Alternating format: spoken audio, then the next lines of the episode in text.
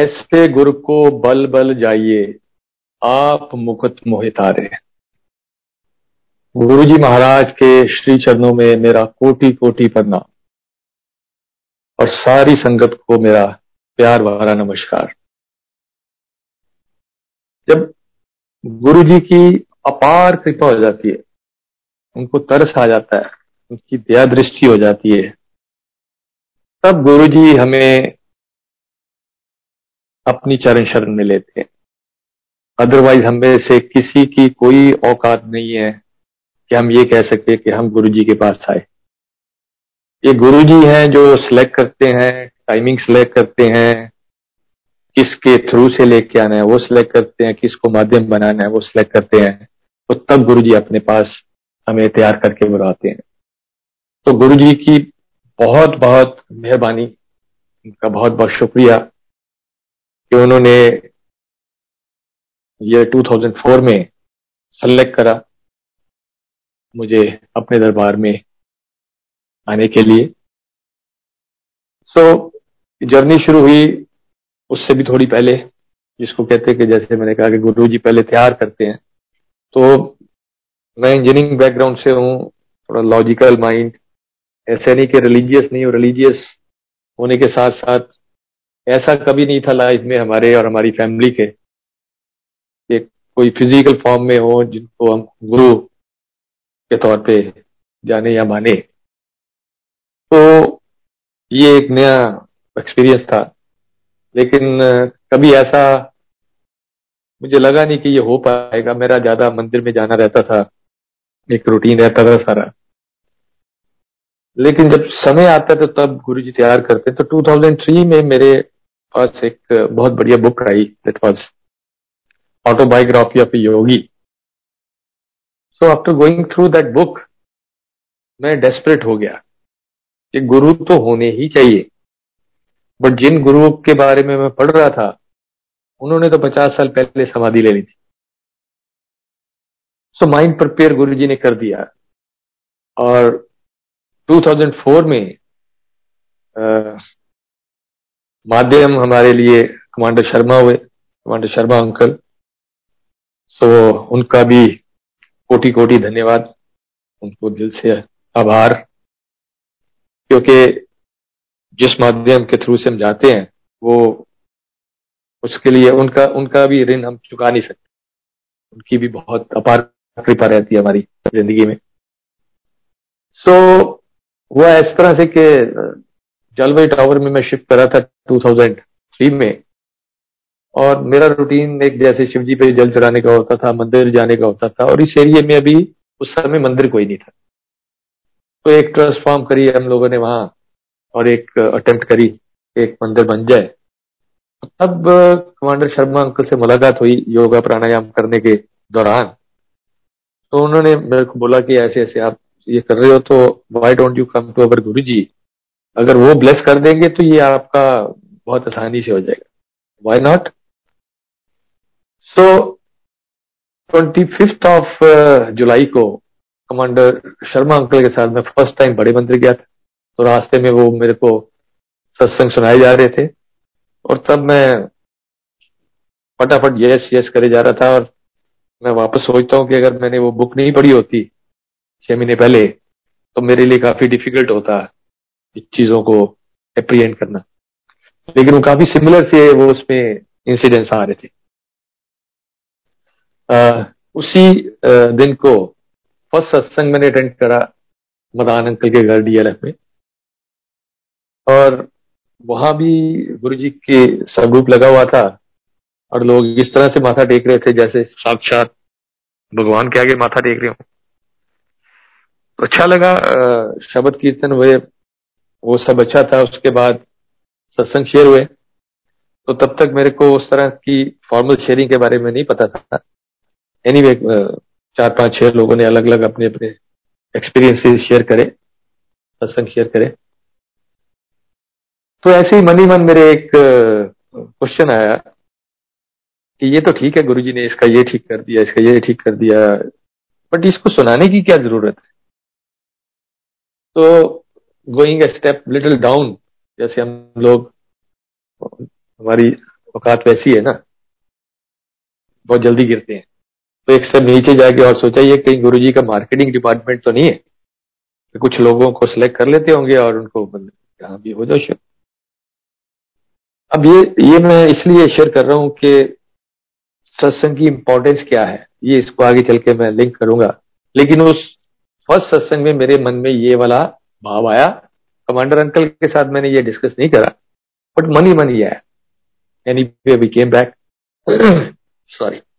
तो first time जो Empire State हम लोग गए, अपने ट्रस्ट के आठ दस लोग और थे, that was on twenty seventh of July two thousand four.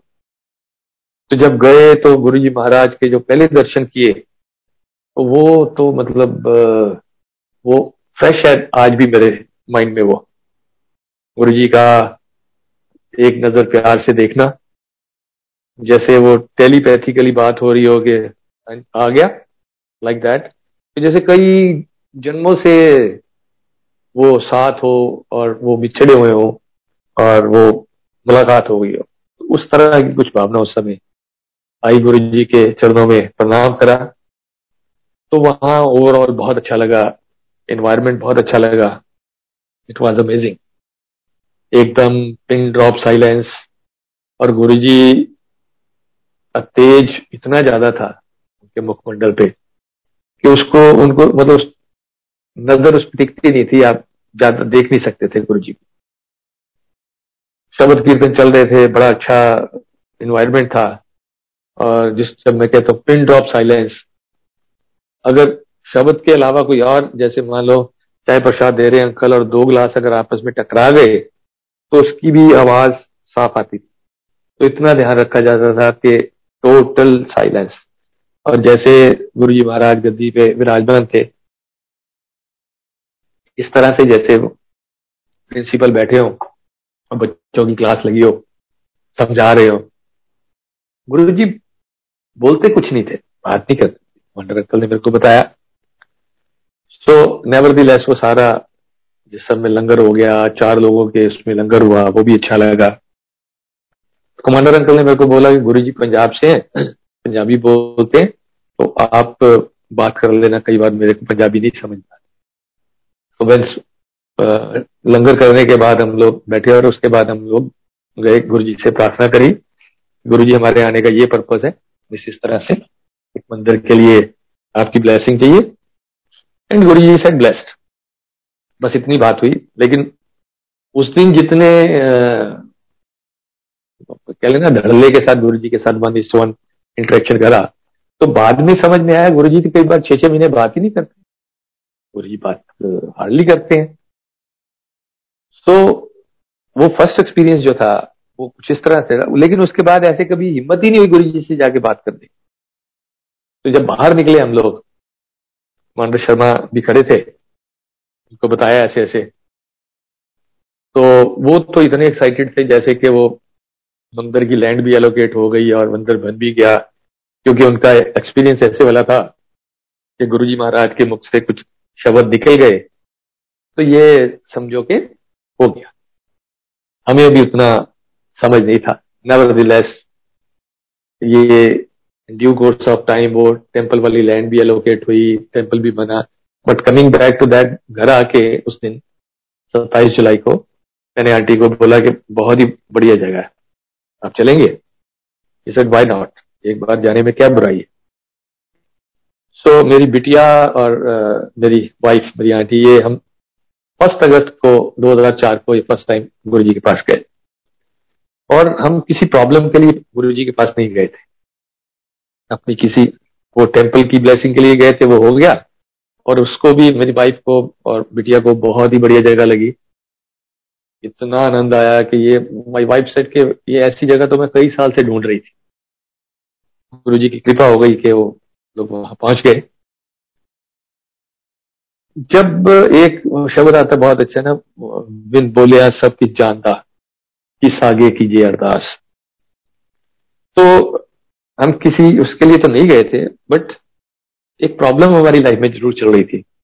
My wife had a gynae problem, और लास्ट सेवन एट ईयर्स और दो हज़ार तीन में उसकी सर्जरी हो गई थी, स्टैक्टमी हो गई, और उसके बाद भी उसको पेन जो है दो तीन महीने बाद शुरू हो गया। फिर फिर हम पैथियाँ चेंज करते रहते थे, आयुर्वेदी, होम्योपैथी और allopathy and so and so forth, लेकिन वो डायग्नोज नहीं हो पा रही थी। तो हम सोच रहे थे कि वो सर्जरी भी हो गई है, उसके बाद भी समझ में नहीं आ रहा व्हाट इज द प्रॉब्लम। तो जब गुरुजी के पहले दर्शन करे तो ये भी हमें बाद में पता लगा कि कई बार तो छह छह महीने तक गुरुजी का स्वरूप नहीं मिलता था, आज तो बहुत आसानी से अवेलेबल है, वही मंदिर से मिलता था। तो मेरी आंटी जब फर्स्ट डे गई तो शायद जरूरत ऐसी होगी जो गुरुजी ने देखा होगा, we got A four size का स्वरूप गुरुजी का, वो हमें मंदिर से मिला। तो घर आके, जैसे हर घर में एक मंदिर होता है, तो ऑनेस्टली स्पीकिंग तब तक वो मेरे लिए भगवान नहीं थे, गुरुजी हैं। और अभी फ्रेम भी नहीं होगा फोटोग्राफ, स्वरूप जो है, और ऑनेस्टली स्पीकिंग मंदिर के अंदर भी नहीं रखा गया, मंदिर के ऊपर एक जगह ऐसे करके रखती है। तो इस विजिट के बाद दो तीन दिन बाद मेरी आंटी के इतनी एक भयानक पेन शुरू हुई, इतनी भयानक रात को पेन शुरू हुई कि वो अनबेरेबल। तो उसी मॉर्निंग उठ के हम लोग जिस डॉक्टरी डॉक्टर साहब के कहने पे हमने सर्जरी कराई थी दिल्ली में, उनके पास लाइन अप हो गए, कैसे कैसे आ रहे हैं, यही सर के आ जाओ आप, तो फाइल लेते आना सर्जरी। अब सर्जरी करने के बाद भी इनको फाइल दिखाई थी, he said everything is alright. और जब इस दिन जाके फाइल दिखा रहे हैं तो पढ़ने के बाद इस साइड के एक राइट साइड तो क्लियर, लेफ्ट ओवरी में कुछ मेरे को समझ नहीं आ रहा कि व्हाट इज, क्लैरिटी नहीं लिखी हुई। मैंने कहा डॉक्टर साहब जो भी करना है, इतनी बुरी कंडीशन है, आप जो भी टेस्ट कराने हैं कराएं, मेरे को अब जब तक पता नहीं लगता ना क्या प्रॉब्लम है, you do N N number of test line up करके। तो डॉक्टर साहब ने कोऑर्डिनेट करके लैब के साथ हर आधे घंटे में फोन करते थे, ये हो गया, ये टेस्ट हो गया, ये हो गया, लाइक दैट। मजे की बात यह है कि गुरुजी के जाने पास जाने से पहले आ, हफ्ता पहले हमने एक अल्ट्रासाउंड कराया था, एंड वही कोई प्रॉब्लम नहीं, एवरीथिंग इज ऑलराइट। तो इसलिए कभी वो किडनी की तरफ चले जाते थे, कभी गैस्ट्रिक के लिए, कभी मस्कुलर पेन की थी, so and so forth.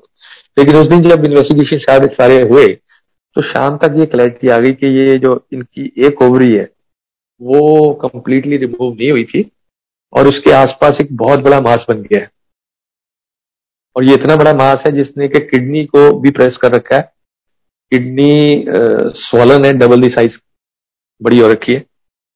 And we were advise to go ahead for another surgery on urgent basis. Anyway वहां से हम लोग निकले।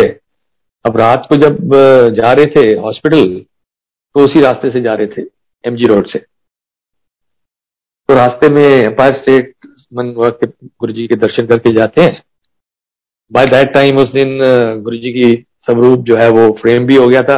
जब डॉक्टर साहब के पास गए वो स्वरूप भी हमने हॉस्पिटल ले जाने के लिए साथ में रख लिया, और रास्ते में तब तक हमें प्रोटोकॉल भी क्लियर नहीं होते थे। गुरुजी के पास सात बजे जाते हैं और लंगर के बाद अगर गुरुजी आज्ञा दे देते तो you have to go, you just can not move के ग्यारह बजे आप वहां चले गए, अब नहीं क्लियर था। तो मैंने सोचा कि पांच मिनट ही रुकेंगे। तो जैसे गए बैठे तो दो तीन मिनट बाद गुरुजी ने इशारा करा ऐसे करके, तो मुझे तब तक पता लग गया था कि गुरुजी तो बात ही नहीं करते काफी देर तक। मैंने कहा किसी और को बोला होगा। दूसरी तीसरी बार जब बोला तो किसी ने मेरे को एल्बो मारी के भी आपको गुरुजी बुला रहे। तो हम दोनों गए, गुरुजी से प्रार्थना करी, ऐसे ऐसे करके सर्जरी के लिए जा रहे हैं, आपकी ब्लेसिंग चाहिए। He said blessed and we went to the उस हॉस्पिटल पहुंच गए। अब वहां जाके जो भी इन्वेस्टिगेशन होनी थी हुई, कुछ इंजेक्शन लगने थे लगे, and then it was decided by the doctor कि यहाँ सर्जरी नहीं होगी, आपकी सर्जरी अपोलो में होगी, ये मेजर सर्जरी है। एनीवे anyway, इतना करके हमें दो चार दिन के लिए बेटर हो गए। तो कहते कि चले जाओ घर, और उन्होंने डॉक्टर साहब ने एक कहा कि आप अपोलो आके मिलना, आप फिर डेट फिक्स करेंगे। तब एक अपॉर्चुनिटी हमें और मिल गई गुरुजी के पास जाने की। तो जब वहां गए तो जिस समय आप ऐसी स्थिति में जाते हैं तो स्पिरिचुअल डोमेन के लिए वो मेरा ख्याल ग्राफ अप साइड जाने वाला होता है। मटीरियलिस्टिक या हमारी फिजिकल प्रॉब्लम्स है, जब बहुत इनमें परेशानियां होती हैं तो उस समय जब गुरु के पास बैठते हैं तो वो एक अलग ही समय होता है। तो उस समय मेरी आंटी को और कोई नजर नहीं आ रहा था आसपास, सिर्फ गुरु जी और शब्द कीर्तन चल रहे थे। तो उसमें याद है आज भी ये जो शब्द चला था, एक को नाम थे आए मन मेरे, कारज तेरा होवे पूरा। तो वो सुनी जा रहे हैं और मन ही मान गुरु जी को प्रार्थना कर दी, फिजिकल जाके नहीं बोला। गुरु जी पिछले साल भी ऐसे हुई थी सर्जरी और इस साल फिर से लाइन अप है, काइंडली इसको सर्जरी अवॉइड कर दें और मेडिसिन से ठीक कर दें। बाहर आए, डिस्कस हुआ, एनी वे मैंने कहा जैसे भी सोचा। उसके बाद जब अपोलो गए तो वहां जाके डॉक्टर ने सारा वो ट्रीटमेंट भी चलता रहा, प्लस साथ ही साथ उन्होंने बोल दिया कि surgery is a must, this can not be avoided, और मेरे हमें सर्जरी की डेट भी दे दी। अगस्त आई थिंक बाईस तेईस अगस्त की थी और पिछले साल दो हज़ार तीन में भी उसी डेट को ही थी। तो that was quite tough time. मेरे को याद है अपोलो से जब आंटी को वापस लेके आ रहा था। नॉर्मली गुड़गांव में गुरु जी की आज्ञा से सिर्फ एक सत्संग होता था उन दिनों, और उस पर्टिकुलर मंथ में अगस्त में भाटी आंटी को आज्ञा हुई गुरु जी की एक सत्संग और करना है ऑन फोर्टीन्थ ऑफ अगस्त, चौदह अगस्त को। तो जब मैं जाने लगा तो मैंने कहा अपनी आंटी से बोला चलना है आपने? शी सेड नहीं, आप जाओ, वहां लोग शेयर करेंगे कि ये ठीक हो गया, ये ठीक हो गया। मेरी अभी किस्मत ही ऐसी होगी, गुरु जी महाराज का क्या इसमें फॉल्ट है, मेरी लक की ऐसे वाली होगी, आप चले जाओ। तो इवेंट देर शब्द कीर्तन के बाद जब सत्संग शुरू हुआ तो फर्स्ट शेयरिंग जो शुरू हुई वो दिलो आंटी थी, यंग, अराउंड उनतीस तीस साल की, और उनकी ओवेरियन सिस्ट की प्रॉब्लम थी। She was lined up for a surgery और किसी वजह से उनको बुखार आ गया और दोबारा जब गए लाइन अप होके सर्जरी के लिए तो चेक करने के बाद डॉक्टर्स ने कहा कि नो सर्जरी इज रिक्वायर्ड। तो जैसे गुरुजी ने मेरे को एक इंडिकेशन दी, तो घर वापस आके डिस्कस करा और बोला कि why not to have another opinion. तो नेक्स्ट डे पंद्रह अगस्त को, आई थिंक पंद्रह अगस्त या सोलह अगस्त को, we went for another opinion at Holy Family. वहां भी जाके डॉक्टर साहब ने वो सेम बातें बोली कि भी सर्जरी जे मस्ट, ये डैमेज हो जाएगा, ये हो जाएगा, फ्यूचर में प्रॉब्लम्स आएंगी। तो मैंने कहा डॉक्टर साहब एक काम कर लेते हैं, एक इनका अल्ट्रासाउंड और ले लें, ये अल्ट्रासाउंड हम दस बारह दिन पहले का देख रहे हैं। She said why, she said why not. तो वहीं पे अल्ट्रासाउंड करा हमने। So the results were like that कि जो इतना बड़ा मास बना हुआ था वो वॉल्यूमेटिकली सेवेंटी परसेंट रिड्यूस था, kidney was back to the normal size. और सारा डाटा देखने के बाद डॉक्टर साहब ने कहा, उन्होंने कि this can be handled with medicine, no surgery is required. Same चीजें जो आंटी ने गुरुजी से मांगी थी वो डॉक्टर ने एज इट इज उन्होंने बोला।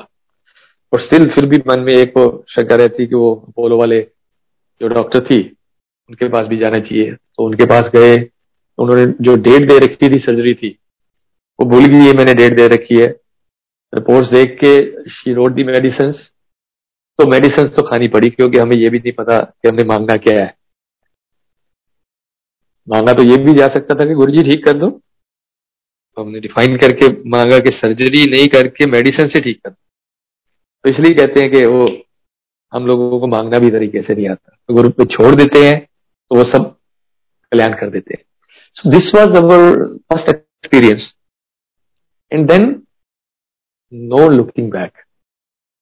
मतलब ये सारा जो है घटनाक्रम करीबन दो हफ्ते के अंदर अंदर हुआ, फर्स्ट अगस्त से लेके करीबन सोलह सत्रह अगस्त तक। एंड देन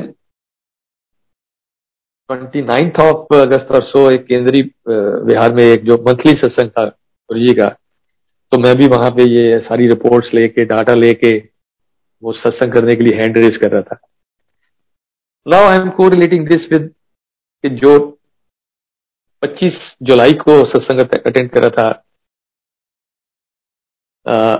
उसको जब मेरे मन में एक शंका आई थी, ये मार्केटिंग डिपार्टमेंट है, तो जब मैं सत्संग शेयर करने के बाद मुझे वो सारा सीन याद आया और मुझे बहुत शर्माई। ashamed के गुरु आपके लिए क्या करते हैं और हम क्या क्या सोचते हैं। तो उन्होंने इस कदर पास कर दिया। एंड देन आई रियलाइज कि ये जो सत्संग की इंपॉर्टेंस क्या है। गुरु जी भी बताते थे कि जो सत्संग सुनने वाले का भी कल्याण थे, सत्संग करने वाले का।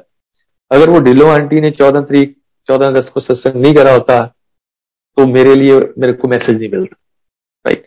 इसी तरह सब्सिक्वेंट जब भी सत्संग करे हैं तो गुरु जी ने किसी ना किसी और के लिए मैसेज डिलीवर कराया।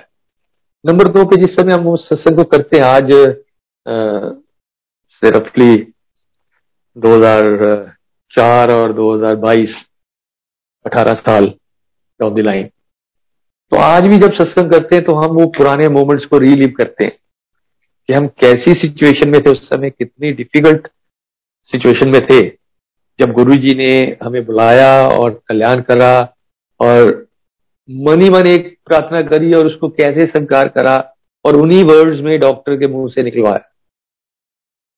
So good eighteen year down the line, no surgery required, medicine खानी पड़ी कुछ समय, लेकिन गुरुजी ने इतनी कृपा करी कि उसके बाद तो जो है ना वो इतनी उनकी मेहर रही कि उन्होंने सारी फैमिली को, एक्सटेंडेड फैमिली को, आ, जितने मेरे फ्रेंड सर्कल में है, हमारे पास कुछ और बात ही नहीं होती थी करने के लिए। जो भी मिलता था, क्योंकि हमें अगर कुछ अच्छा मिल गया है तो यही होता था कि जो हमारे सज्जन मित्र हैं, जो हमारे नॉन लोग हैं, उनको भी इस बात को बताएं, उनको भी कुछ एडवांटेज हो।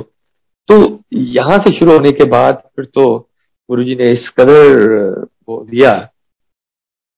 उसमें एक एक बार गुरुजी ने सचखंड का प्रसाद हमें मिला, जो ये बात दो हजार पाँच की है। तो एक बार गुरुजी के पास गए, वो देखा कि शब्द कीर्तन चल रहे हैं, अचानक से शब्द कीर्तन बंद हो गए और गुरुजी ने ऐसे हाथ जोड़ के अपने फोरहेड पे हाथ रख लिए। And I was very happy to see के गुरुजी महाराज भी समाधि में चले गए। और थोड़ी देर बाद गुरुजी ने उसमें एक गुरुजी के पास एक प्रसाद आया, एक लड्डू था। और उस समय एम्पायर स्टेट में मेरे ख्याल तीन सौ चार सौ के आसपास संगत होगी। तो इमेजिन कि उसमें से आधे लड्डू प्रसाद में से गुरुजी ने तीन सौ लोगों को वो प्रसाद दिया। और वो प्रसाद ऐसे वाला था कि ना तो उस दिन से पहले और ना उस दिन के बाद मैंने वैसा कोई प्रसाद खाया है जो कि आपके अंदर जाते हुए आपको महक दे रहा हो।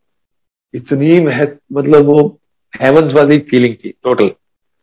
और इतना स्वाद था और इतना मन शांत। तो सब्सिक्वेंटली पता लगा कि गुरुजी ने आज किसी एक का कल्याण करने के लिए और चार सौ लोगों का कल्याण कर। सो so, ऐसे हैं गुरुजी महाराज।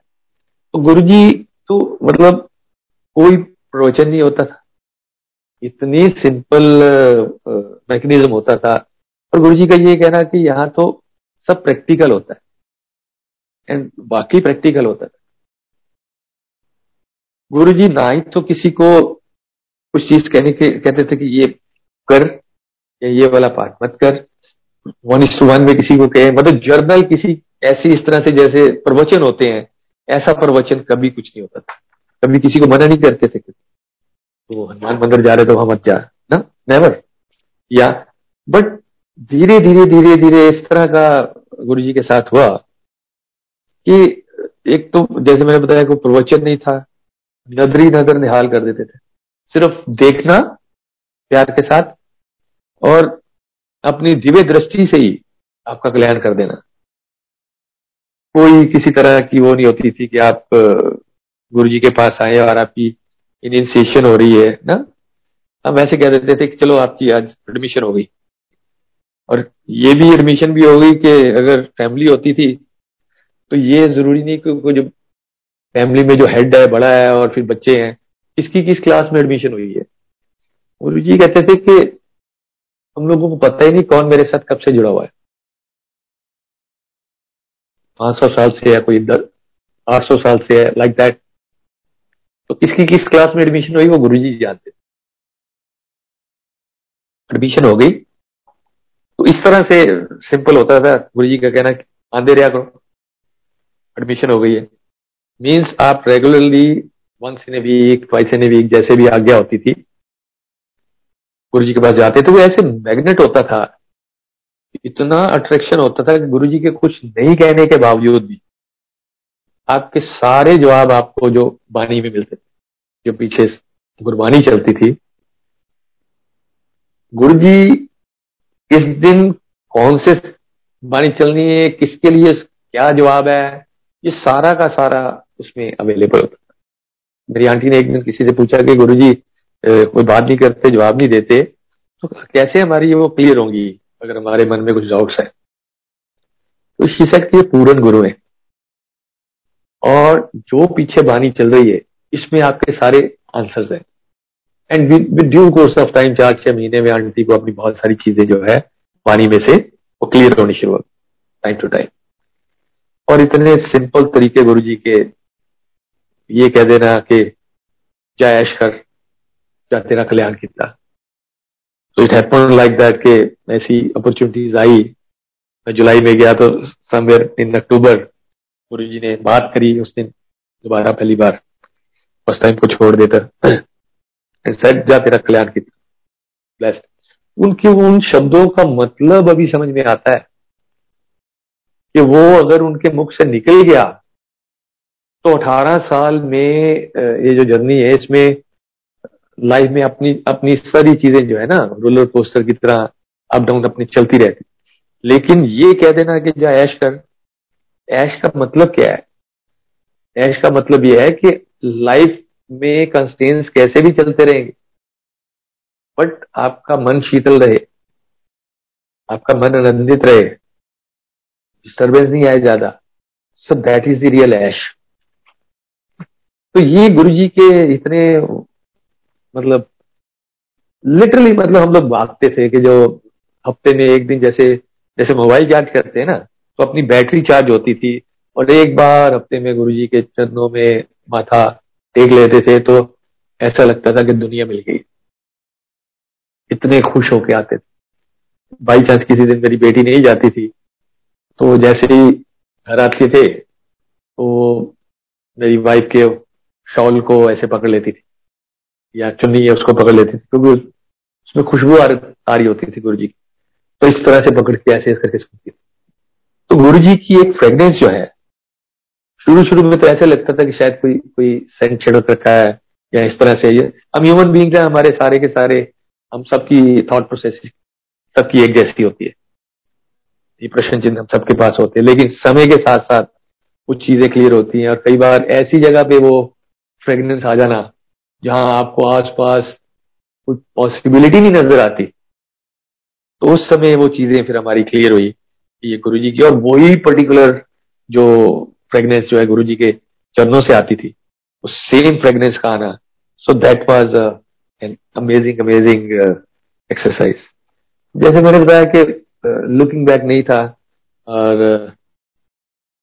गुरु जी के पास जुड़ने के बाद दो हज़ार पाँच की एक जनवरी की एक घटना है। ऑफिस से आ रहा था मैं तो रास्ते में एक देखा भीड़ लगी हुई थोड़ी सी, मैंने गाड़ी साइड पे खड़ी करी, देखा कि एक सिक्योरिटी गार्ड गिरा हुआ है, साइकिल पड़ा हुआ, उसका काफी भीड़ है और मैं भी गया पास में, सांस नहीं आ रही उसको। मैंने कोशिश करी उसका मुंह खोलने की, उसके मुंह से झाग निकलनी शुरू हो गई, ब्लड निकलना शुरू हो गया। ओहो, मैंने कहा ये तो, और वापस उसने दांत ऐसे करे तो मैंने अपनी कार की चाबी निकाली, चाबी से उसका मुंह ऐसे करके दांत खोलने की कोशिश करी। बदाय टाइम उसके आंखें पीछे चली गई और इस तरह से वो मतलब मेरे को बस ये लग रहा था कि आने वाले एक मिनट में ये शायद नहीं बचेगा, ऐसी सिचुएशन थी।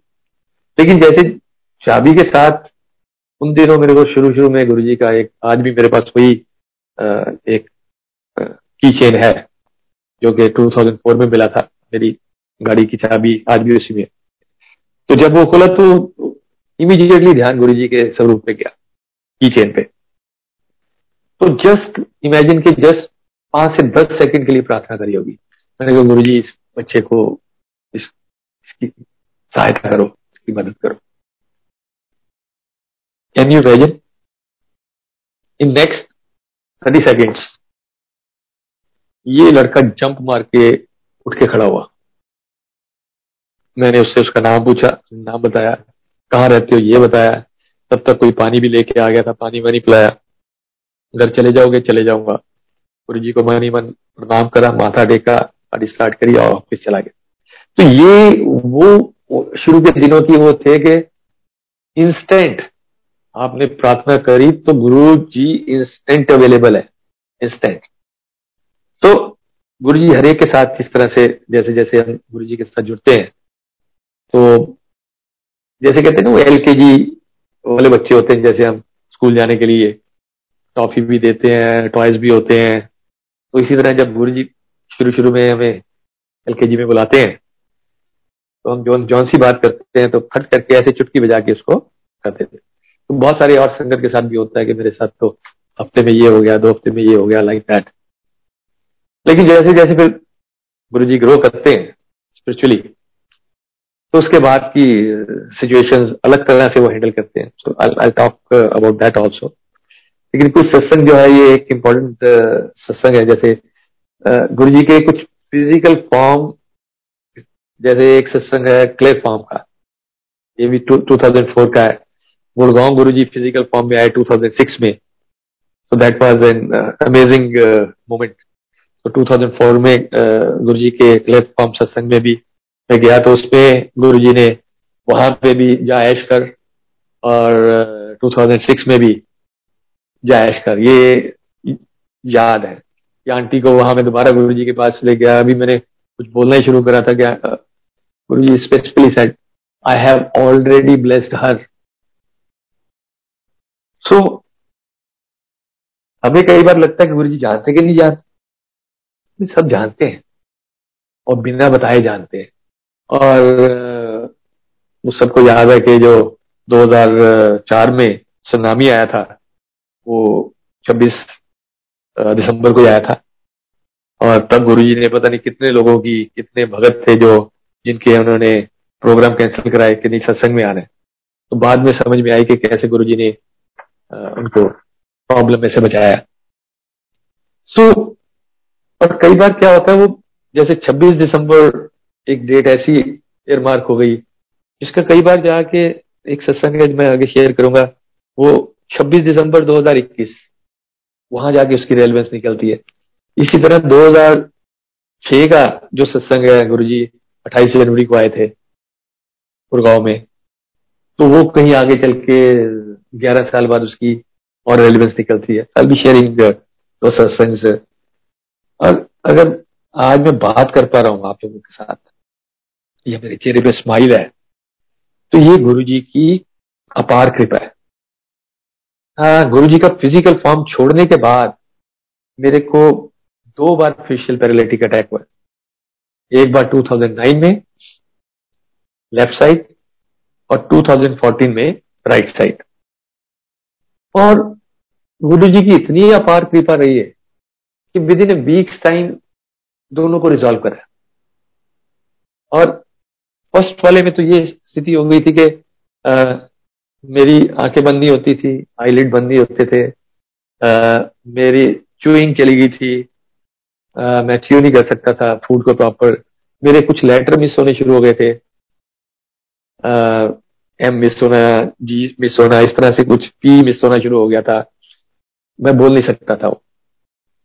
तो ऐसे ही हफ्ता दस दिन बाद जब एक बार गुरुजी के मंदिर जा रहे थे मंडे को, तो रास्ते में एक शब्द लगा था वो सतगुर प्यारा मेरे नाल है, तो उसमें से कुछ वर्ड्स ऐसे चल रहे थे वो रिपीट मोड में बड़े मंदिर तक जाते हुए वो शब्द चला। और मंदिर जाके माथा टेकने के समय मेरे को ध्यान आया ये तो सारे जो लेटर्स मैं नहीं बोल पाता था ये तो सारी बोल, बोलता है हूं उस शब्द में। थैंक्स टू गुरु जी अगर स्माइल कर पा रहा हूं वो भी उनकी कृपा है। तो जिसको कहते हैं ना एक कॉम्प्रीहेंसिव, एक कॉम्प्रीहेंसिव इंश्योरेंस होती है ना जिसमें एवरीथिंग इज टेकन केयर। तो जब गुरु जी महाराज अपने पास बुला लेते हैं अपार कृपा कर देते हैं, या दृष्टि कर देते हैं। वो कोई सा फील्ड भी छोड़ते नहीं है। बीट ओवर वो हेल्थ से स्टार्ट करते हैं, लाइफ से स्टार्ट करते हैं, हेल्थ देते हैं, वेल्थ देते हैं।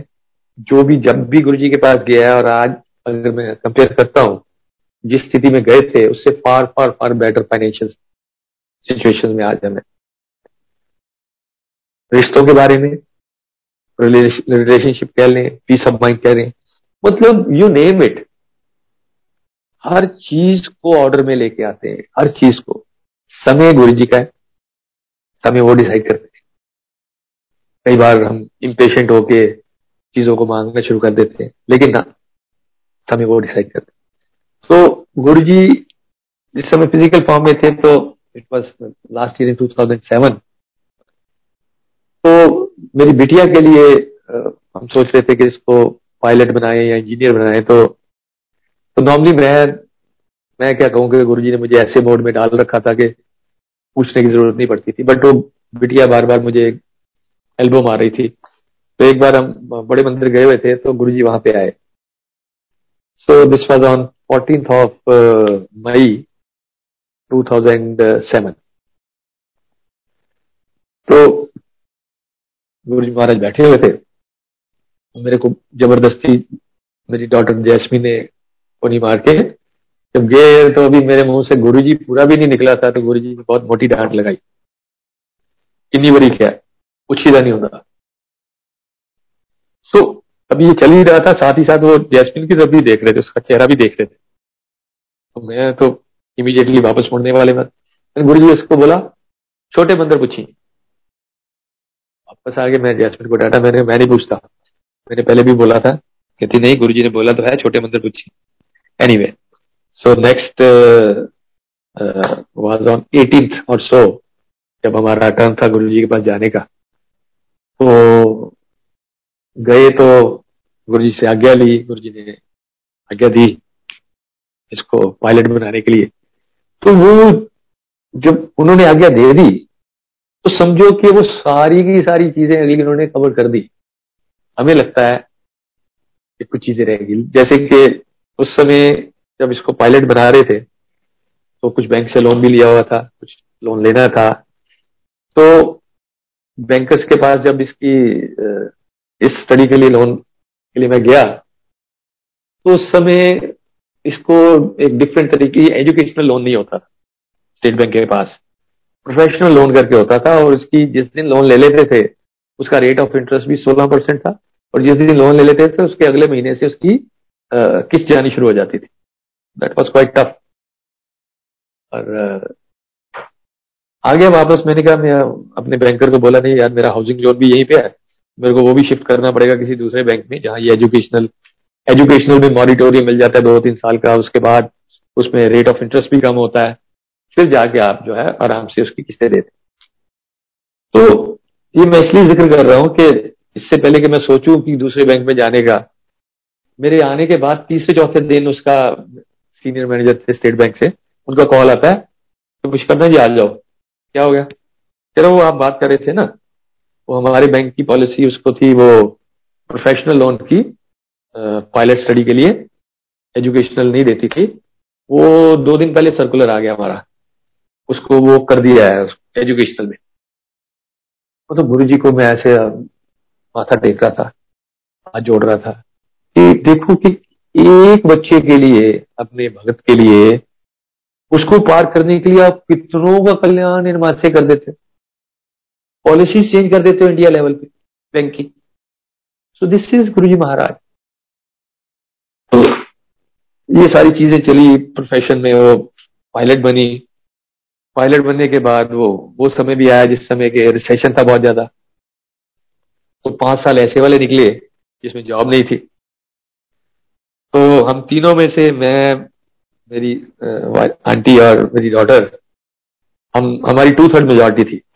मैं और बिटिया जा रहे थे कि पायलट बन जाओ। My wife was never interested, उसको लगता था लड़कियों के लिए प्रोफेशन आगे चल के प्रॉब्लमेटिक रहेगा। तो एनीवे anyway, जब ये पांच साल में जॉब नहीं थी, तो कभी कभी तो वो उसको छेड़ा करती थी, क्या आपने गुरुजी से क्या मांगा था, क्या पूछा था कि इसको पायलट बना दे, तो गुरुजी ने बोला था हाँ बना दो। ये पायलट तो बना दिया, ये थोड़ा बोला था कि जॉब भी कर दी है। तो मेरी डॉटर जो है बड़ी इरिटेट होकर देखती थी माँ की तरफ। एनीवे पांच उस पांच साल के समय में गुरुजी ने जो इसको ट्रेन करा इमोशनली, और कैसे चीजों को हैंडल करते हैं, डिफिकल्ट टाइम्स को कैसे हैंडल करते हैं, तो जो पेशेंस सिखाई वो अमेजिंग एक फिनोमेना था। और उसी समय इसको बीबीए कराया, इसके बाद उसको एमबीए कराया एविएशन में, फर्स्ट ईयर के कंप्लीट हुआ था। Subsequently she got the job. तो वो पूरा का पूरा प्रोफेशनल जो है मैकेनिज्म गुरुजी ने इस तरह से सेटल करा कि जब जॉब नहीं थी तो कभी कभार ऐसे मैसेज गुरुजी के आ जाते हैं। एक दिन सवेरे सवेरे मेरे पास सदा आंटी का कॉल आता है कि मेरे को रात को एक सपना आया, अगर आप बोले तो मैं शेयर करूं। मैंने कहा आंटी बोलो। तो शी नरेटेड के ऐसे ऐसे करके वो किसी उसमें है, एंड एक शावल से जो है ना गुरुजी बोल रहे हैं कि पेटल्स हैं बहुत सारे रोज पेटल्स, और एक शावल से कहते हैं कि इसको नीचे डाल फटाफट, नीचे मेरी संगत है। वो पूछ रही गुरुजी किसमें हम लोग, कह रहे कमली तहन नहीं पता, ये ये जेट एयरक्राफ्ट है, ये हम उड़ रहे हैं और इधर से तू जो है ना फूलों की वर्षा कर, नीचे मेरे को संगत पे फूलों की वर्षा करनी है। वो कह रही मैं ऐसे करके शावल से फटाफट उसको करे जा रही हूँ। And then Guruji told her कि तेनू पता है जेट एयरक्राफ्ट कौन चला रहे हैं? तो हमारे संगत में एक सीनियर संगत हैं मनप्रीत आंटी, पायलट आंटी कहते हैं उनको। तो उन्होंने पूछा Guruji Manpreet aunty pilot aunty? तो गुरुजी से नहीं कामली ये ये अपने छोटे पुष्करना अंकल दी बेटी चला रही है।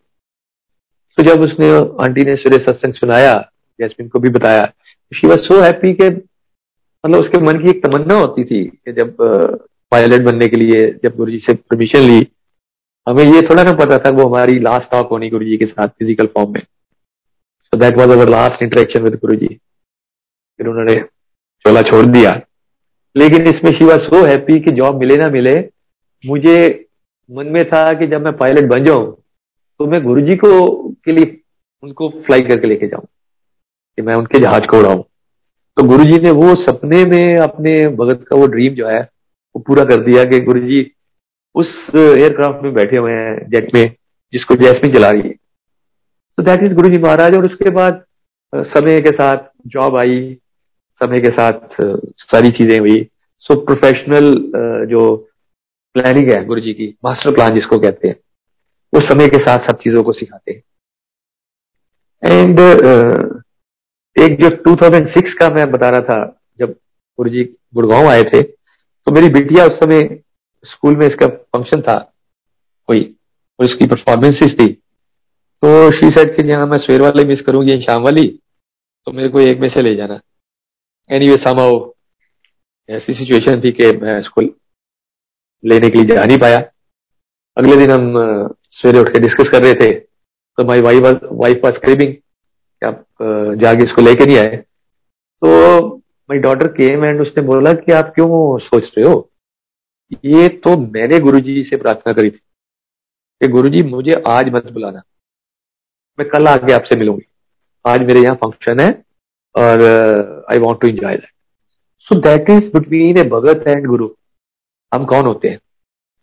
हर एक सोल मतलब चाहे हम फैमिली में मान लो एक फैमिली में दस जने हैं, पंद्रह जने हैं, एक्सटेंडेड फैमिली में या छोटी न्यूक्लियर फैमिली में तीन जने हैं, तो तीनों सोल्स भी अलग अलग हैं, सबका अपना अपना रिश्ता है गुरुजी के साथ, किसका किस तरह का है, किसका किस तरह का है। This is all between one is to one connection between Guruji and individual soul. तो वो हो गया। और उस उस रात को इसको एक ड्रीम आता है, वो ड्रीम का लिंक भी इस तरह से है कि गुरुजी, जैसे आप सबको मालूम हमारे गुरुजी रसिक बैरागी, गुरुजी ने कभी भी ऐसे नहीं कहा कि मतलब जैसे एम्पायर स्टेट में भी जिस समय शब्द कीर्तन चलते थे तो शब्द कीर्तन सात से नौ चलते थे, उसके बाद मान लो कुछ ओम नमः शिवाय के कुछ वो चले दो तीन, and maybe somewhere around nine thirty Punjabi folk song लग जाते थे। फर्स्ट टाइम तो मैं बड़ा ऐसे देखा था कमांडर शर्मा को कि वो डीजे अंकल जो भी चला रहे हैं हमसे कोई गलत कैसेट तो नहीं डल गई। But then I was told कि गुरुजी जो है वो उनको पता है कि हम दो घंटे से ज्यादा शब्द कीर्तन नहीं सुन पाएंगे। और रसिक बैरागी, वो केरे के रसों के अंदर रहते हुए भी बैराग में रहना, अपनी जो डे टू डे की फैमिली लाइफ है या अपनी रिस्पॉन्सिबिलिटीज हैं इसको भी निभाना, और इसको निभाते हुए ही जिस समय हम बैराग में भी रह सकते हैं। सो दैट इज रसिक बैरागी। एक शब्द आता है कि वो उत्तर कलत्तर विचे गत पाई, के मतलब के फैमिली के अंदर रह के ही जिस समय आप परमात्मा को पा लेते हैं। सो दैट इज ए बहुत ही एक यूनिक सिचुएशन होती है। तो रसिक बैरागी से मैं आ रहा हूँ कि वो जिस समय गुरुजी बड़े फंक्शंस कराते थे बड़े मंदिर में, तीन चार फंक्शंस होते थे, तो उसमें शब्द कीर्तन भी चलते थे और बाद में कुछ पंजाबी फोक्स के ऊपर डांस भी होता था। तो माई डॉटर एक दिन उसके मन में एक आया कि गुरुजी आप जब आज्ञा देते हो सबको डांस करने के लिए तो सब शुरू हो जाते हैं, किसी को नहीं भी आता तो वो जॉगिंग करना करना शुरू हो जाता है सारी संगत। तो आप आप भी कभी कभी डांस करा करो, आपका नहीं मन करता। तो ऐसे इसने मन में कभी सोचा। तो दो हज़ार छह में जब गुरुजी गुड़गांव आए तो वो अट्ठाईस उनतीस वाली रात को गुरुजी जैस्मिन के ड्रीम में आते हैं।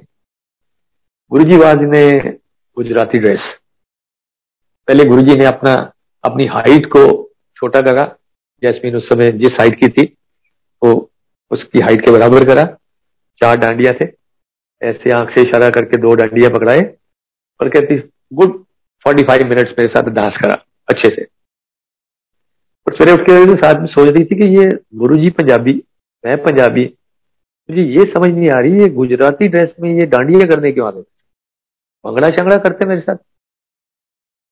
बट समझ में कब आता है, कई बार दो हज़ार छह और दो हज़ार सोलह जिस समय इसकी शादी की बात हो रही थी, around eleven years down the line, the boy was from Gujarat and she has been happily married in a Gujarati family. तो जिस समय हमें डिसीजन मेकिंग करनी थी तो हमारे लिए बहुत आसान हो गया था कि Guruji has already blessed Gujarat. उसमें हालांकि आंटी को थोड़ा शुरू में लग रहा था कि डिस्टेंस ज्यादा है और इट्स ऑलराइट।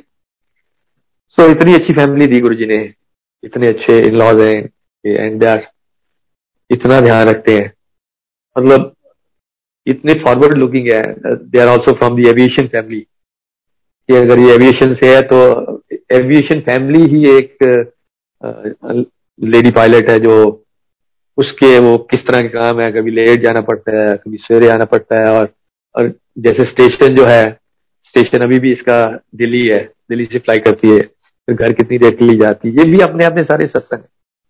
तो इसी सत्संग में से बता रहा था कि जो ये ड्यूरिंग कोविड टाइम क्योंकि इसका स्टेशन दिल्ली ही था, तो शादी के बाद भी देवर काइंड एंड आपके ये इसको फ्लाइंग के लिए परमिट करा हुआ था, तो बीच में घर चली जाती थी, बीच में फ्लाई करती थी। ड्यूरिंग कोविड टाइम गुरुजी ने एक ऐसा खेल रचा कि करीबन डेढ़ एक साल कोविड टाइम में इसने फ्लाइंग नहीं करी। उसका सिलसिला इससे इस तरह से शुरू हुआ कि कोविड क्लिक होने से पहले ही गुरुजी ने एक सत्संग में ही एक संगत के थ्रू से मेरे को बोला कि ये सीनियर हो गई है तो now she is eligible for being commander in another company, तो मैं उसमें हूं तो आप इसको पूछें। मैंने कहा जो इनके लॉज कहते हैं ना वही डिसाइड करते हैं। एनीवे anyway, दो महीने बाद बात हुई, बातचीत सारी हो गई, even with terms and conditions के हमें अहमदाबाद चाहिए, गुजरात में station and so and so forth. Resign दे दिया गया जिस कंपनी में पहले थी ये। अब रिजाइन देने के बाद कोविड आ गया, छह महीने का टाइम होता है इनका रेजिग्नेशन उसको रिलीविंग में। कोविड आने के बाद जो दूसरी कंपनी थी जहां अहमदाबाद बेस के लिए जाना था, वो इमीडिएटली इतने प्रेशर आ गए फाइनेंशियल कि उन्होंने जॉब्स को रिड्यूस करना शुरू कर दिया। She took back her resignation from her previous company from Air India।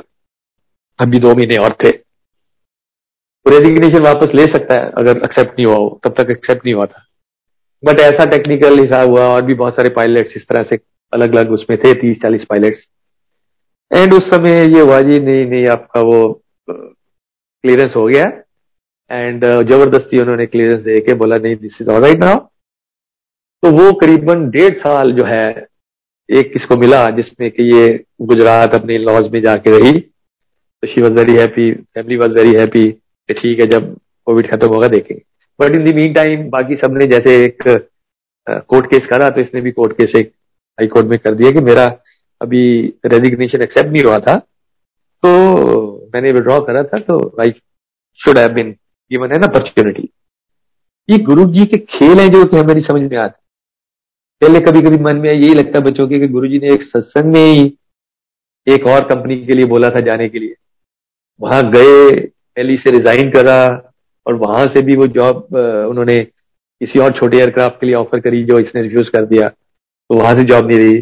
So ना इधर के ना उधर के, बट दिस होल ड्यूरेशन में ही remained in Gujarat with her in laws. वो फैमिली का जो मैं मैं भी फील करता था कि जो मिस हो रहा है इसका वहां टाइम स्पेंड करना, थोड़ा टाइम आउट स्पेंड करना चाहिए। तो वो गुरुजी ने एक पूरा प्लान करके दिया। मजे की बात यह है कि जब तक वो कोविड खत्म हुआ she got opportunity from another airline, ठीक है, अनदर लीडिंग एयरलाइन।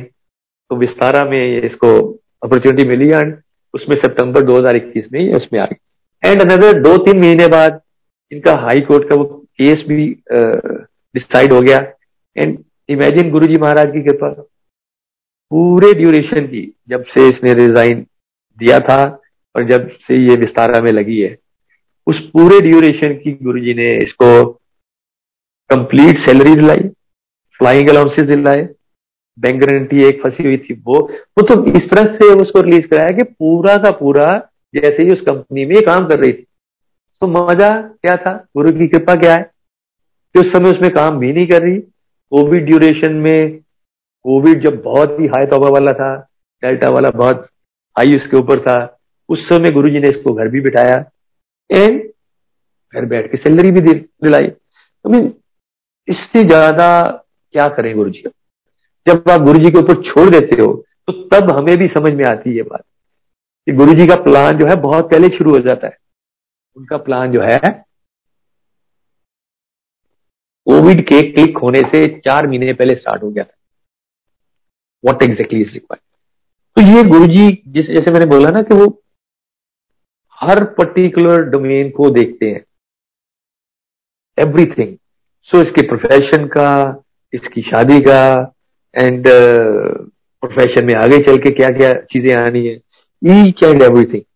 एंड इससे ज्यादा इंपॉर्टेंट है जो उसका स्पिरिचुअल ग्रोथ करा गुरुजी ने, जो उसको as a good human being बनाया। सो so, वो वो जो पांच साल जिस समय जॉब नहीं थी वो वंडरफुल ईयर्स थे, कैसे गुरुजी ने वो उसको करा। सो so, जो इम्पोर्टेंट पार्ट जो है, जैसे मैं बात कर रहा था कि वो मंदिर भी अपनी जगह आया, और जैसे एक मैं छब्बीस दिसंबर की बात कर रहा था दो हज़ार चार में जब गुरुजी ने ब्लेस करा था प्लेटफॉर्म सत्संग पे, तो मेरे मेरी कुछ प्रॉपर्टीज थी जो कि दो हज़ार चौदह में ली थी।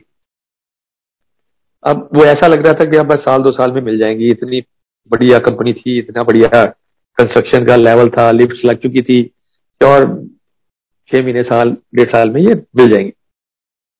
वो कुछ किस तरह से हुआ, that was a FDI company, कुछ फंड्स की मिसमैनेजमेंट हुई और चलते चलते चलते चलते वो बिगड़ते बिगड़ते दो हज़ार अठारह तक आके अठारह उन्नीस तक ये कंपनी लिक्विडेशन के लिए चली गई। लिक्विडेशन के लिए चली गई, जितना भी हार्ड एंड मनी है वो उसके अंदर लगा हुआ है। बट नेवरदीलेस गुरुजी महाराज की ये कृपा है। अगर मैं बोलूं कि मैंने चिंता नहीं करी, ना, ये उनकी दया दृष्टि है कि हमारे माइंडसेट को कैसे रखते हैं कि उन्होंने हमें चिंता करने नहीं दी। उसका एक कारण ये भी रहा, इस प्रॉपर्टी को लेने से पहले दो हज़ार तेरह में मेरी नीस आई हुई थी, छोटे ब्रदर की बेटी, गुड़गांव में स्टडीज के लिए। तो एक दिन सवेरे उठ के वो कहती कि रात गुरुजी आए थे, नहीं, रात को मैं एक सपना देखा मैंने। क्या देखा बेटा? कहीं कंस्ट्रक्शन चल रही है और वहां मैं गई हूँ, घूम रही हूँ, तो मेरे पीछे बहुत सारी मधुमक्खियां पड़ जाती और मैं कहती हूँ गुरुजी बचाओ गुरुजी, तो गुरुजी आ जाते, वो ऐसे करके मधुमक्खियों को भगाते हैं। तो मैं उनको पूछती हूँ गुरुजी ये कौन सी जगह है, क्या है? तो कहते गुरुजी ने मेरे को बोला कि तेरे बड़े पापा का ना यहाँ घर बना रहा हूँ। So that is that time कि जब हमने इसमें इन्वेस्टमेंट करी भी नहीं थी दो हज़ार चौदह में, पर हमारे पास एक घर था। तो माई वाइफ टोल्ड हर कि बेटा हमारे पास तो है अभी, अपना तो ऐसा कोई मन में भी नहीं है, लेकिन गुरुजी की जैसे प्लानिंग, जैसे मैंने पहले बताया कि उसकी कोविड टाइम आने से पहले प्लान करा गुरु ने, इसी तरह से ये जो सिचुएशंस आगे आनी थी फंड्स मैनेजमेंट की, सारी ऊंच नीच होती है हर एक की जिंदगी में। तो दो हज़ार तेरह में दिखाया गुरुजी ने कि ऐसी जगह कंस्ट्रक्शन हो रही जहां हमारा घर बना रहे, और दो हज़ार चौदह में इस घर को लिया। उसके बाद जैसे जैसे ये चलता रहा आगे, दो हज़ार अठारह उन्नीस में लिक्विडेशन आ गई, तो तब भी मन में क्लैरिटी थी कि गुरुजी ने he is going to take care, he has shown much before. तो मन में कभी उन्होंने ना ही तो भय आने दिया, ना ही शंका आने दी। एंड ये सब करते करते कोर्स में चला गया, एनसीईआरटी एक प्रोसेस होता है, एनसीईआरटी प्रोसेस में चला गया, और एनसीईआरटी में भी कई कई जो बिल्डर्स की प्रॉपर्टीज रहती हैं, एनसीईआरटी में भी कई बार दो दो तीन तीन साल गुजार देते। तो इसमें ये इवन ड्यूरिंग कोविड टाइम जो हमारा जो आरपीए पॉइंट हुआ था, उसको कोविड भी हो गया, पर ड्यूरिंग कोविड टाइम भी वो बंदा काम करता रहा, और नौ महीने के डेडलाइन में उन्होंने इसका रेजोल्यूशन पास करके एक नया प्लेयर, एक नया इन्वेस्टर आके खड़ा कर दिया। और ये सारा फैसला किस दिन हुआ? जब इसका रिजल्ट आना था, that was twenty sixth of December two thousand twenty one. So दो हज़ार चार दिसंबर छब्बीस दिसंबर और दो हज़ार इक्कीस का छब्बीस दिसंबर, सत्रह साल। तो गुरुजी की वो ब्लेसिंग्स दी हुई उस दिन की, क्या ऐश कर। तो ऐश कर मीन्स कि लाइफ में जो भी तामझाम चलते रहते हैं, उन्होंने बोल दिया ऐश कर, तो means have peace of mind, remain cool, सब चीजें सेटल हो जाएंगी। सो एक जो शब्द आता बड़ा सुंदर ना, औखी कड़ी ना देखन रही।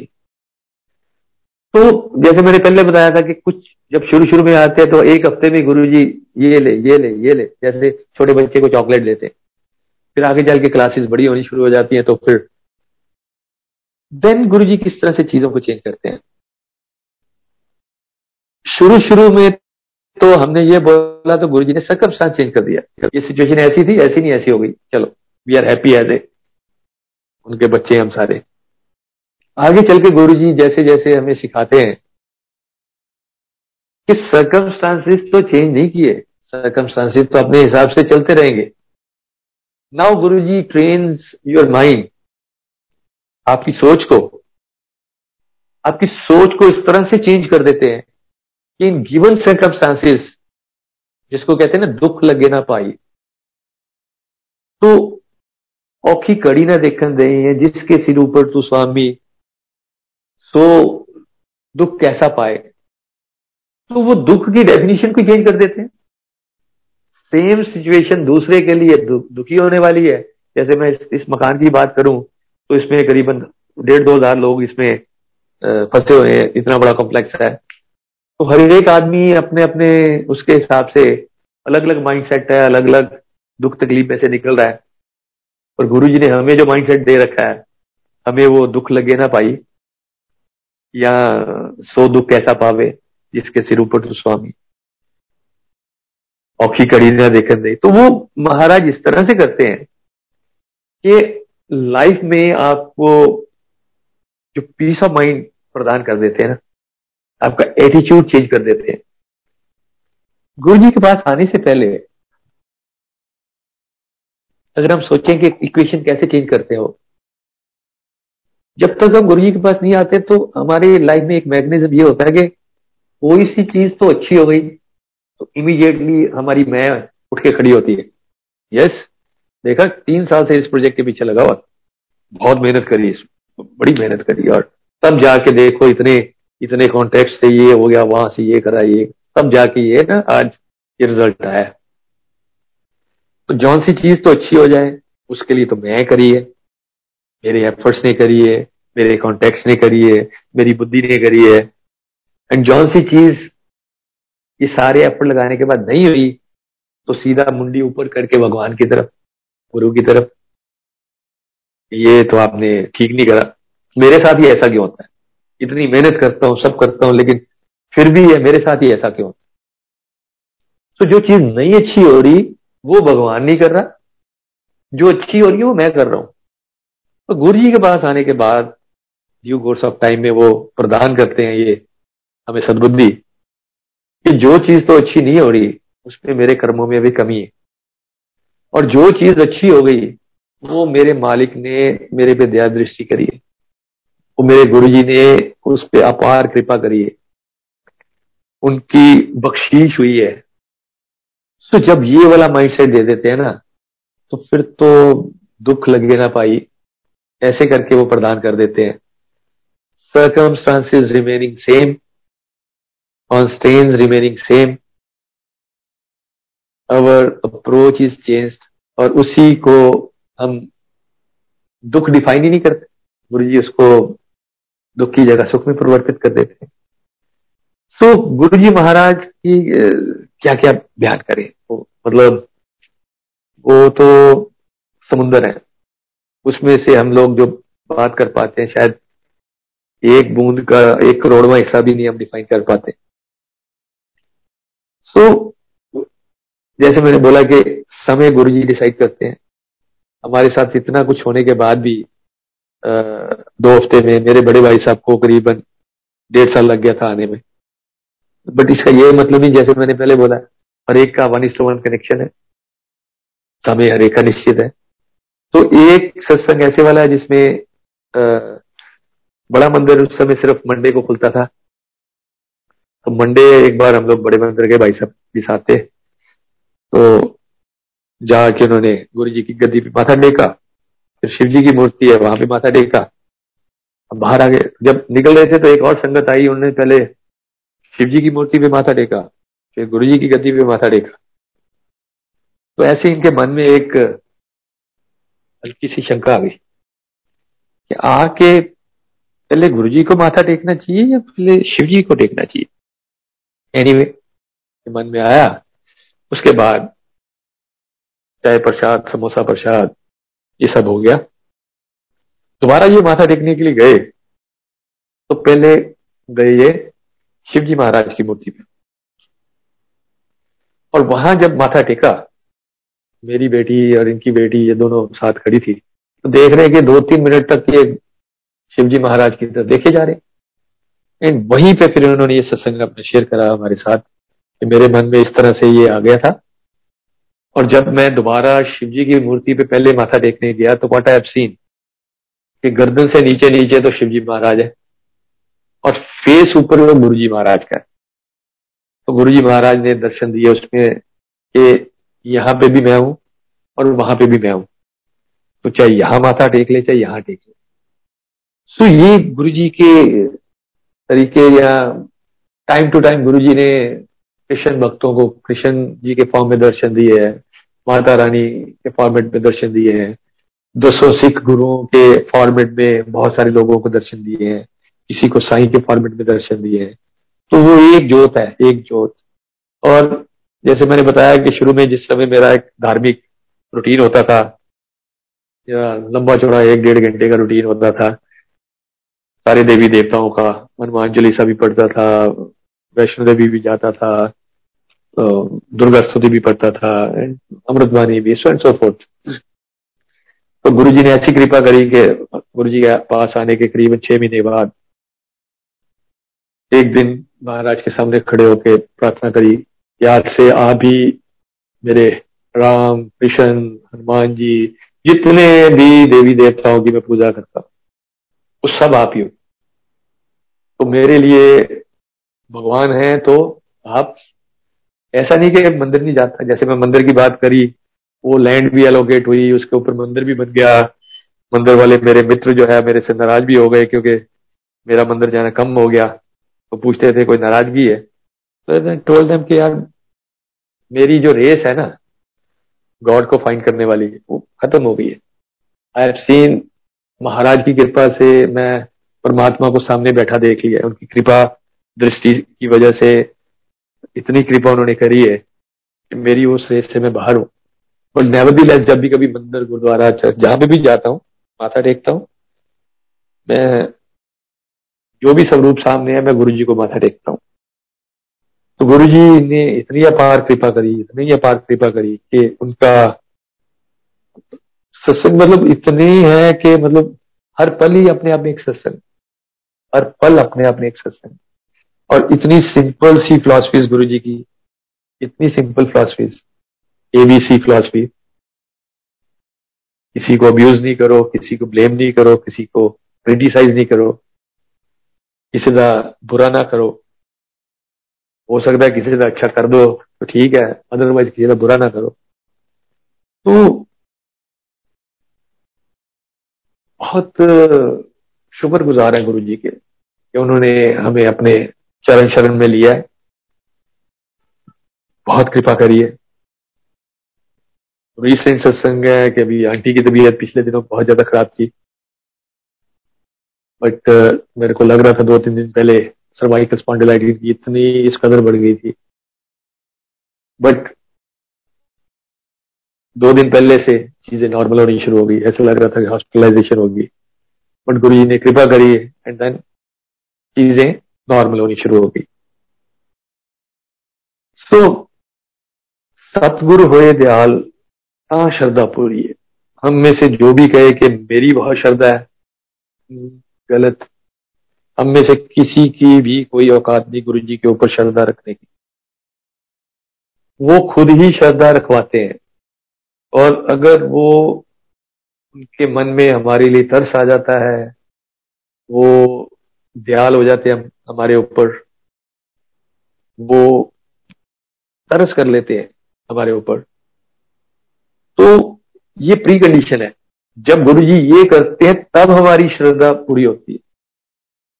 तो ये श्रद्धा गुरुजी इसी तरह से महाराज बनाए रखें, अपने चरणों में इसी तरह से लगाए रखें। बाकी हम तो वही है कि वो जैसे गुरुजी कहते थे कि मुझे तो तुम गंदी नाली के कीड़े नजर आते, तो हम लोग तो एटलीस्ट मैं अपने आप को तो कहता ही हूँ मैं तो गंदी नाली का कीड़ा ही हूँ।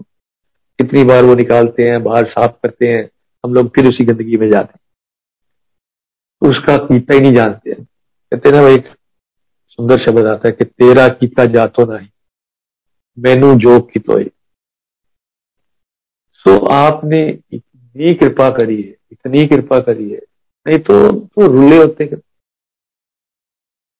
जो वर्ड आपने यूज करे कि या ऐश कर, तो ऐश करके मतलब जो है अठारह साल में कैसे कैसे कैसे करके गुरुजी महाराज ने अनफोल्ड करे हैं, उसका तो बयान कर पाना पॉसिबल ही नहीं, पॉसिबल ही नहीं। और कई बार हम लोग हम में से कई शायद संगत में से ये भी कहते हैं कि यार मेरे को तो तीन साल चार साल हो गए आते हुए, मेरे साथ तो कोई सत्संग ही नहीं हुआ। अगर अगर आज हमें देखना है ना नरक और स्वर्ग जमीन पे कैसे है, तो हमारे लाइफ टाइम में हम ये देख रहे हैं आजकल। अगर आप अगर यूक्रेन और रशिया का देख रहे हैं, किसने सोचा था दो महीने पहले जिन लोगों के अपने घर हैं, अपनी गाड़ी है, अपने बिजनेस हैं, वेल सेटल्ड हैं, लेकिन छोटी चिंताएं जैसे आजकल हम छोटी छोटी चिंताओं में ऐसी होती, किसको पता कि ऐसी स्थिति आएगी, ना घर रहेगा, ना हाट रहेगा, ना बिजनेस रहेगा, ना अपने रहेंगे। जो बच गए हैं वो कहाँ धक्के खाते फिरते हैं, किसके पास खाना है, किसके पास खाना नहीं है। अब ये घर की है। और जब हम ये कहते हैं मेरे साथ कोई सत्संग ही नहीं हुआ, इससे बड़ा सत्संग क्या है कि हम अपने मुल्क में शांति के साथ रह रहे हैं, अपने उसने सिर पे छत दे रखी है, उसने परिवार दे रखे हैं, परिवार के साथ हम रहते हैं, हवा दे रखी है, पानी दे रखी है, हमें ऐसी चिंता नहीं हो रही कि किधर से एक मिसाइल आएगी और कौन सी बिल्डिंग को नष्ट कर देगी। सो बहुत कोटान को तो शुक्र है महाराज का। और महाराज से एक बार फिर से प्रार्थना है कि जगत जलंधरा रख ले, ये जगत जो है जल बल रहा है, इस पे अपनी दया दृष्टि करो, अपनी कृपा दृष्टि करो, इस पूरे जगत के ऊपर इनको इस सब काम जब जो चल रहे इससे बाहर निकालें। गुरु जी से ये प्रार्थना है कि जल्दी से जल्दी विश्व शांति को वापस कायम करें। Thank you so much Guru ji, thank you so much sangat ji for your patient listening, thank you so much. जय गुरु जी।